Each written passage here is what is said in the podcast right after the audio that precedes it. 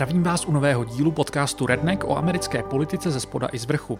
Dnes bych chtěl krátce schrnout velké letní události z USA, na které do posud nebyl čas. Především bych se chtěl dneska zaměřit na to, proč mají američtí demokraté pocit, že za sebou mají úspěšné léto a jak moc je to vlastně pravda.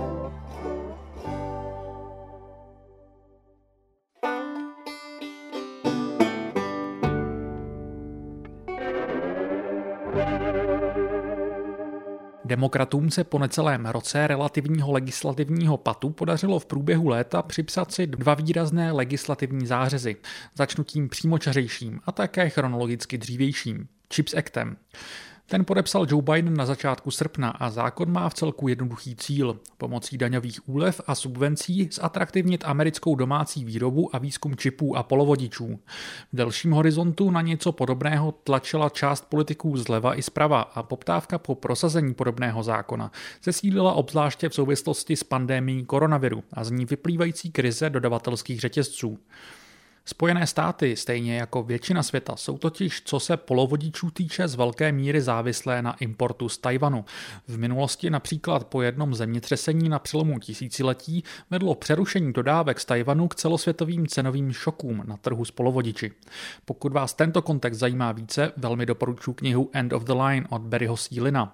Pro Chips Act hlasovala i hrstka republikánů, především 17 republikánů Senátu který je kvůli pouze nejtěsnější možné většině demokratů v této komoře velmi klíčový. Nebál bych se říct, že republikáni by byli nejraději, kdyby demokraté pod Bidenem nebyli schopni prosadit vůbec nic. Ale Chips Act je jednoduchým způsobem, jak se pokusit dát najevo, že nejsou úplně absolutní obstrukcionisti.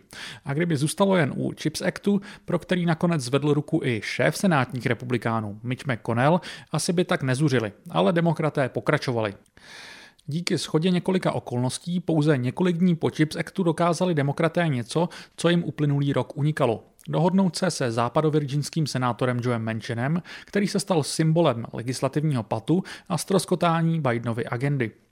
Teď se najednou něco změnilo. O tom, co se přesně stalo, bylo naspekulováno hodně. Mně osobně přijde jako nejpravděpodobnější vysvětlení to, že na menšina začalo kromě levicovějšího křídla a tzv. aktivistů tlačit i jeho okolí, na které na rozdíl od zmíněných v úvozovkách levičáků menšin dá. Mezi těmito lidmi měl dle zvěstí v médiích být mimo jiné Bill Gates nebo ekonomický poradce několika demokratických administrativ Larry Summers. Menšin se pak zjevně chopil příležitosti trochu zachránit svou reputaci, jelikož jinak by se zapsal do historie jako hrobař Bidenovy agendy a po nadcházejících volbách do kongresu už možná ničím. Výsledek dohody mezi Menšinem a šéfem senátních demokratů Chuckem Schumerem je balík, který nese název Inflation Reduction Act. Upřímně řečeno, já ten název dost nemám rád, protože je silně zavádějící. Demokraté teď tento balík, jehož obsah se za chviličku pokusím velmi stručně shrnout, hojně oslavují jako obří úspěch. Přímo Biden o něm mluví jako o historickém milníku. Já bych hodně mírnil nadšení, jelikož o historičnosti tohoto balíku jde podle mě mluvit jenom v kontextu předchozího období nečinnosti kongresu. To neznamená, že by balík byl k ničemu a v mnoha ohledech i vyloženě dobrý, ale ty oslavy jsou dost přehnané. Jak jsem zmiňoval, o inflaci v balíku opravdu nejde. I podle nadstranické Congressional Budget Office by měl být dopad balíku na inflaci minimální, ať už v tom či druhém směru. I někteří mainstreamoví ekonomové, kteří balík kritizují, uznávají, že i viděno čistě optikou větších státních výdajů je potenciál pro zvýšení inflace téměř nulový. Těžiště tvoří klimatické investice v čele například s pobídkami pro elektromobilitu, reforma korporátních daní, nové finance pro daňový úřad a několik zdravotních opatření, které mají snížit cenu léčiv. Mně osobně přijdou na papíře mnohé části balíku přínosné, ale nebyli by to současní demokraté, aby všechno tak trochu nespatlali. Nejlépe to jde ilustrovat právě na zmíněných opatřeních, které mají zajistit snížení cen léčiv, které jsou v některých případech v USA vyloženě astronomické.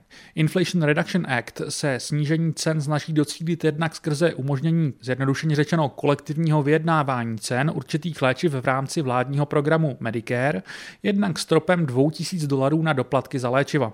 To je je všechno hezké, ale problém je, že daná opatření začnou mít reálný efekt nejdříve v roce 2026. Jakkoliv se tak demokraté konečně odhodlali k v dobrém slova smyslu populistickému kroku, nebudou z něho politicky příliš těžit ani v aktuálních volbách, ani v těch příštích prezidentských, ale nejdříve v těch dalších do kongresu. Jak glosuje David Diane v časopise American Prospect, celý program Medicare trvalo zavést v 60. letech okolo jednoho roku.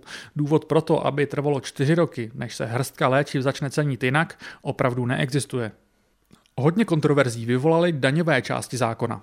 Ani ne tak korporátní daň, u které pouze senátorka Kirsten Sinema, tedy druhá nejčastěji blokující demokratka hned po Menšinovi, vyjednala výjimku pro kapitálové fondy, ale spíše navýšení rozpočtu daňového úřadu IRS.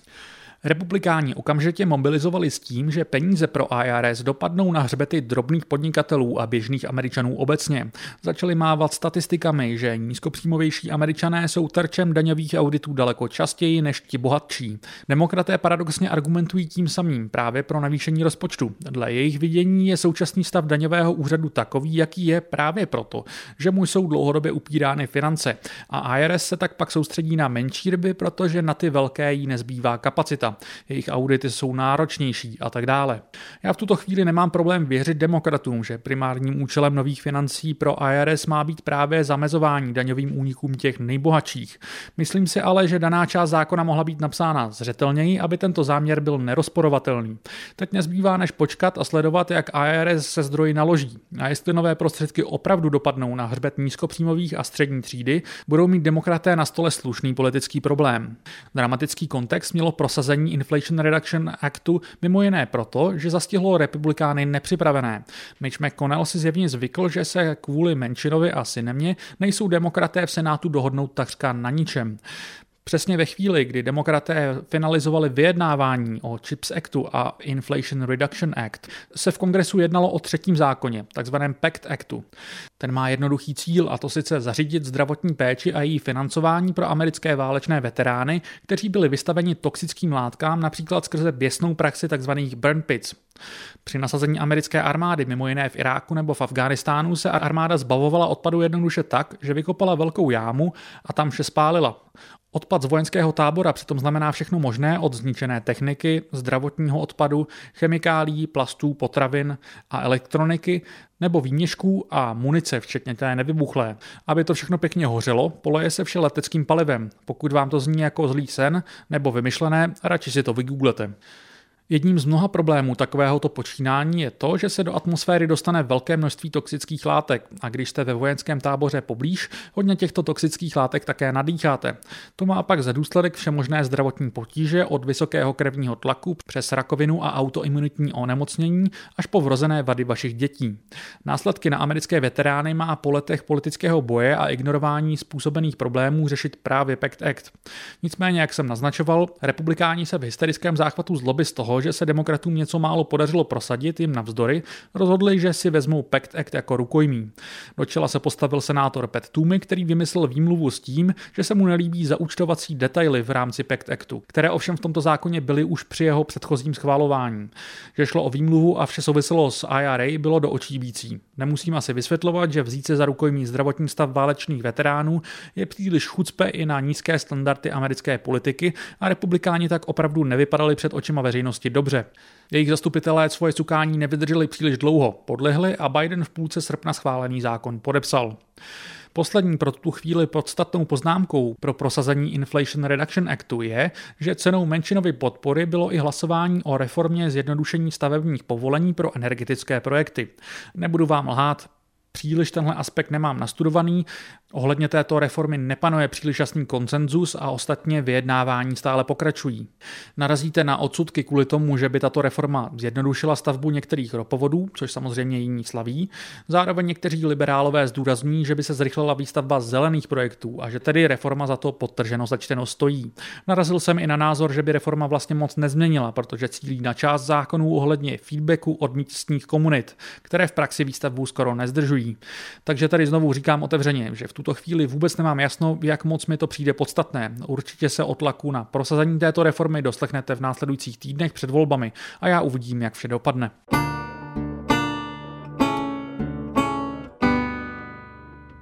Druhý největší zářez, ke kterému se Bidenova administrativa přes léto dokopala, bylo seškrtání studentských dluhů.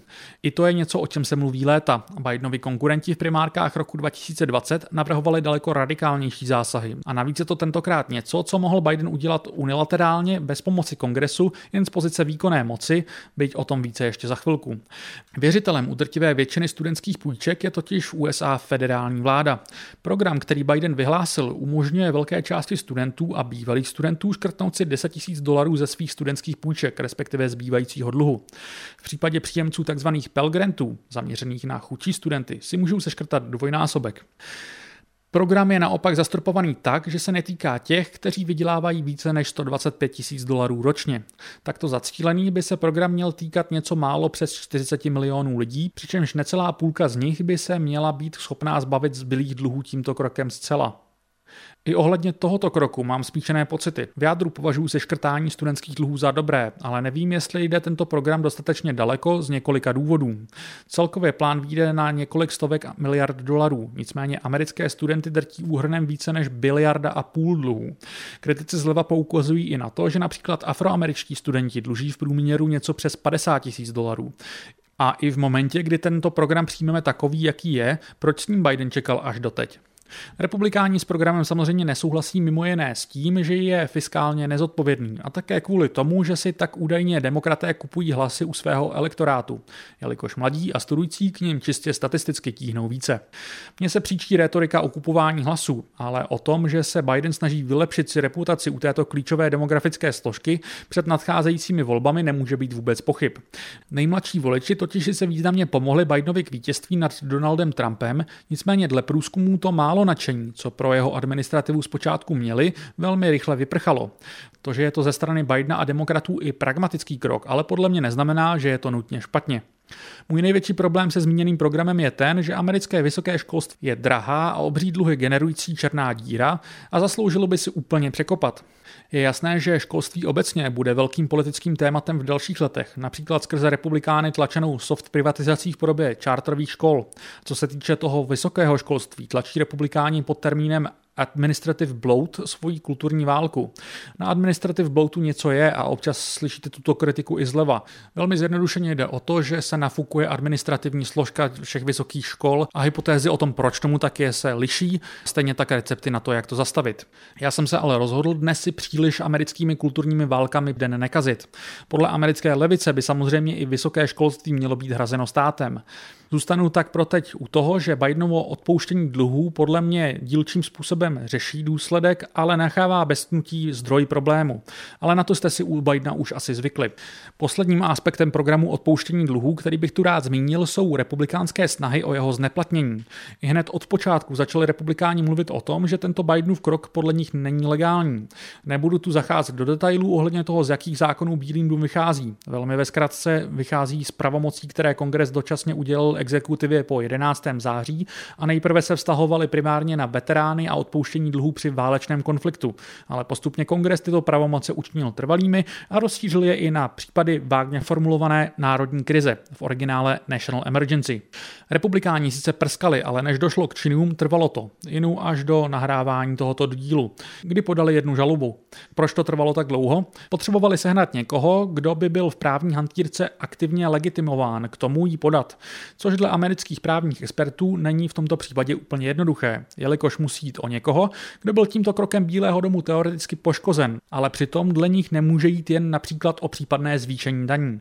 Tváří těchto republikánských snah se stal texaský senátor Ted Cruz a i ten v rozhovorech uznal, že nepůjde o nic snadného. Jak Bílý dům, tak většina amerických právních expertů se domnívá, že republikáni nemají příliš šanci. Já jim v tomto případě celkem věřím, ale uznávám, že to chce se současným nastavením americké judikatury notnou dávku odvahy či chcete-li naivity.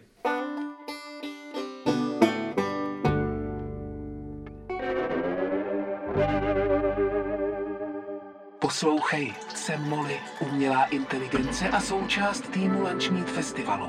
Letos tě čeká šest audiovizuálních večerů na čtyřech pražských scénách a 46 hudebníků a uměleckých projektů z celého světa. Od 26. září do 1. října. Lunchmeetfestival.cz Advanced electronic music and new media entertainment. See you dancing.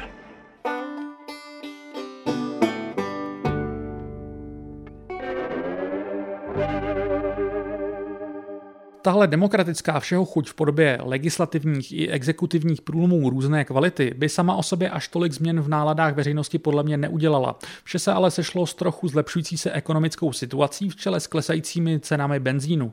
To je samozřejmě v na automobilech z ultrazávislé Americe důležitá metrika. A jakkoliv v průběhu léta ceny mnoho týdnů v řadě stabilně klesaly a na jeho konci se na chvilku dotkly podobné hladiny jako před ruskou invazí na Ukrajinu, příliš dlouho to nevydrželo a teď už zase ceny stoupají. Ani v tomto případě vám nebudu tvrdit, že mám definitivní odpověď na to, jak moc na klesání měl zásluhy Biden a jeho administrativa. Mezi jejíž opatření za cílem snížení cen patřilo především využití zásob z hmotných rezerv. Optimistické odhady mluví až o snížení přibližně o 40 centů na galon v důsledku tohoto opatření. To je při cenách pohybujících se okolo 4 a 5 dolarů dílčí pomoc a zdůrazňuji, že tohle jsou odhady pro Bidenovu administrativu nejoptimističtější.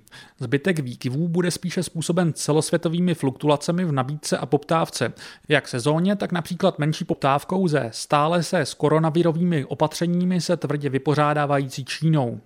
Stejně tak, jak je pak nesmysl házet vinu zastoupající cenu benzínu vlivem ruské invaze na Bidena, je tak trochu absurdní chválit jej za poklesy taktéž z velké části mimo jeho kontrolu.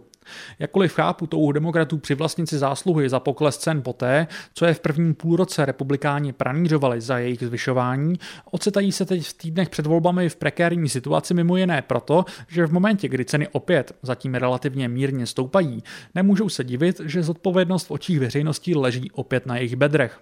Neklesající ceny benzínu se také spoléhal Bílý dům, když v průběhu léta slavil, že se zpomaluje nárůst inflace.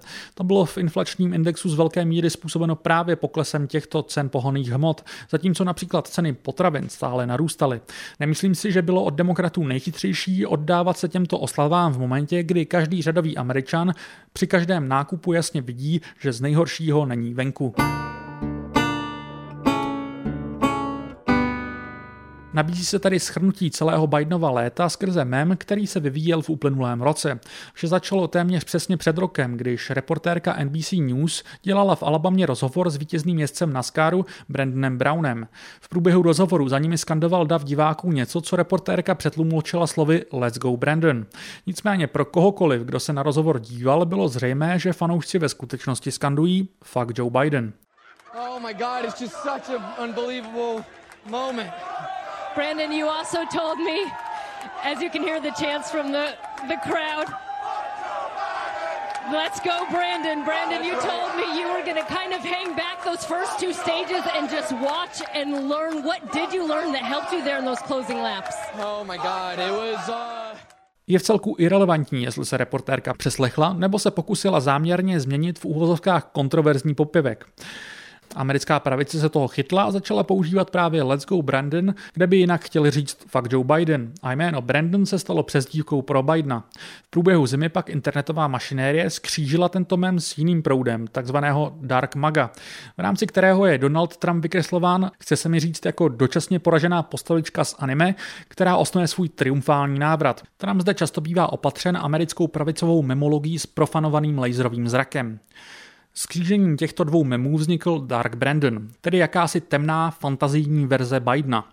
Síla těch nejúspěšnějších memů samozřejmě tkví v tom, že si je každý může přebrat trochu po svém a to platí i tady. Nicméně je dobré si uvědomit, že alespoň zpočátku byla významná část záměru spousty autorů Dark Brandonovských memů právě kontrastní vyznění temného osnujícího a všeho schopného Dark Brandona a reálného Joea Bidena, který nebyl schopný prosadit takřka nic, i přesto, že jeho strana má většinu v obou komorách kongresu. Šlo tedy spíše o jakýsi povzdech, či také výsměch, nikoli v oslavu Bidena.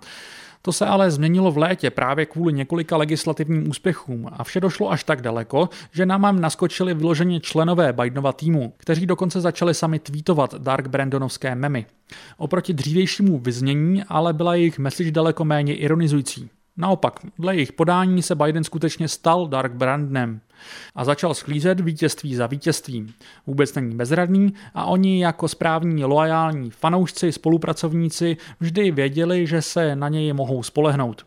Asi nemusím zdůrazňovat, že mi tahle permutace memu opravdu nepřijde ani zdaleka tak vtipná a vzhledem k tomu, že jste doposlouchali dnešní díl Redneku až sem, asi nemusím také zdůrazňovat, že to s těmi úspěchy není až tak přímočaré, jak by Bílý dům chtěl, abyste si mysleli. Vše pak vyvrcholilo během Bidenova zářijového projevu, u kterého bylo naprosto zřejmé, že Bílý dům aktivně koketuje s Dark Brandon estetikou. Biden promlouval mimo jiné o nebezpečí maga republikánů před rudě nasvícenou budovou Independence Hall ve Filadelfii a v záběru navíc byli vidět dva příslušníci námořní pěchoty ve slavnostních uniformách. Naprosto nepochybuji o tom, že členové Bidenova týmu projev naaranžovali s vědomím, že si ho část veřejnosti spojí právě se zmíněným memem. Pokud pak částí záměru bylo také nalákat republikány k hysterické reakci, musím uznat, že se vše povedlo. Američtí konzervativci brzy označovali jeho proslov za přinejlepším polarizující, v horším případě ho přirovnávali k Hitlerovým projevům. Upřímně řečeno, pokud máte času na zbyt, puste si ho a napište mi mail, jestli v projevu uslyšíte cokoliv nového, co by Biden a většina demokratů neříkala uplynulých několik let neustále. Ale chápu, že pro vyprázdnění svět americké politiky je červené podsvícení podstatnějším signálem než to, jaká slova člověk reálně říká. But as I stand here tonight, equality and democracy are under assault. We do ourselves no favor to pretend otherwise.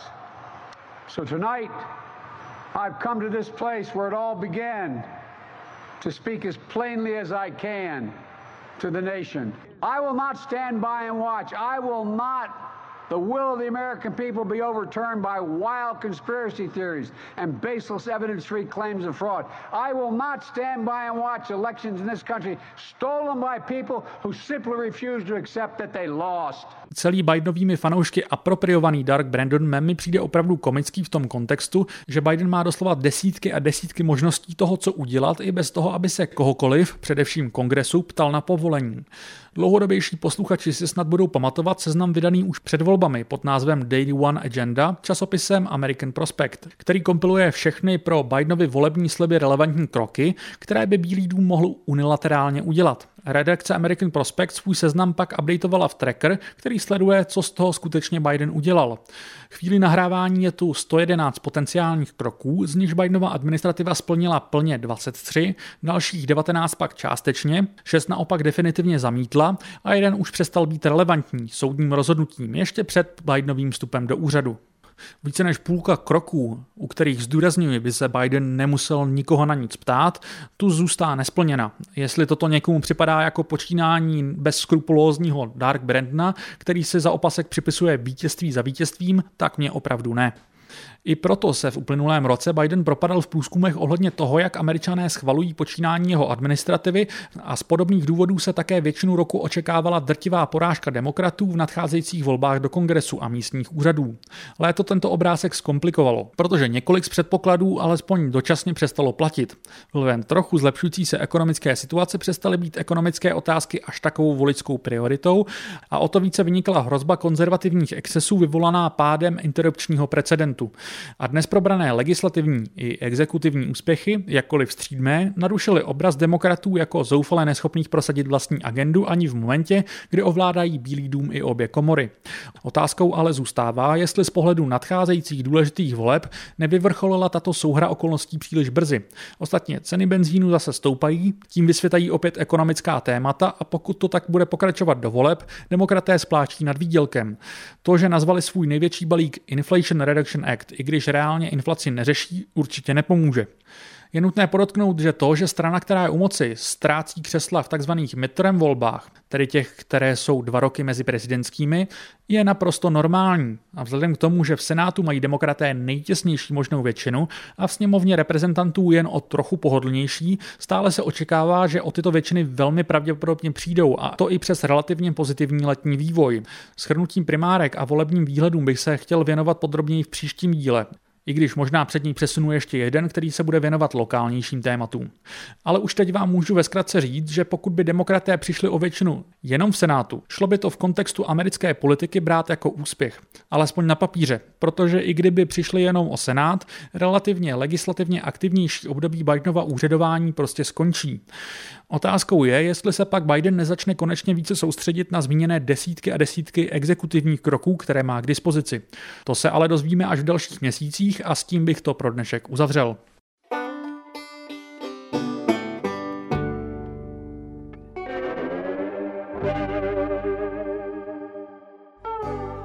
Díky, že jste dnešní redneck doposlouchali až do konce. Pokud máte jakékoliv připomínky, neváhejte mě skontaktovat na sociálních sítích nebo mailu matěj.schneider. Tento podcast by nevznikal bez podpory Alarmu a Voxpotu a proto prosím nepřestávajte podporovat ani tyto servery. Přispět na jejich chod můžete přímo na jejich webech na advalarm.cz a voxpot.cz. K odběru tohoto podcastu se můžete přihlásit na Soundcloudu, Spotify, Apple Podcast nebo například Player FM. Pro dnešek se tedy loučím a těším se zase příště.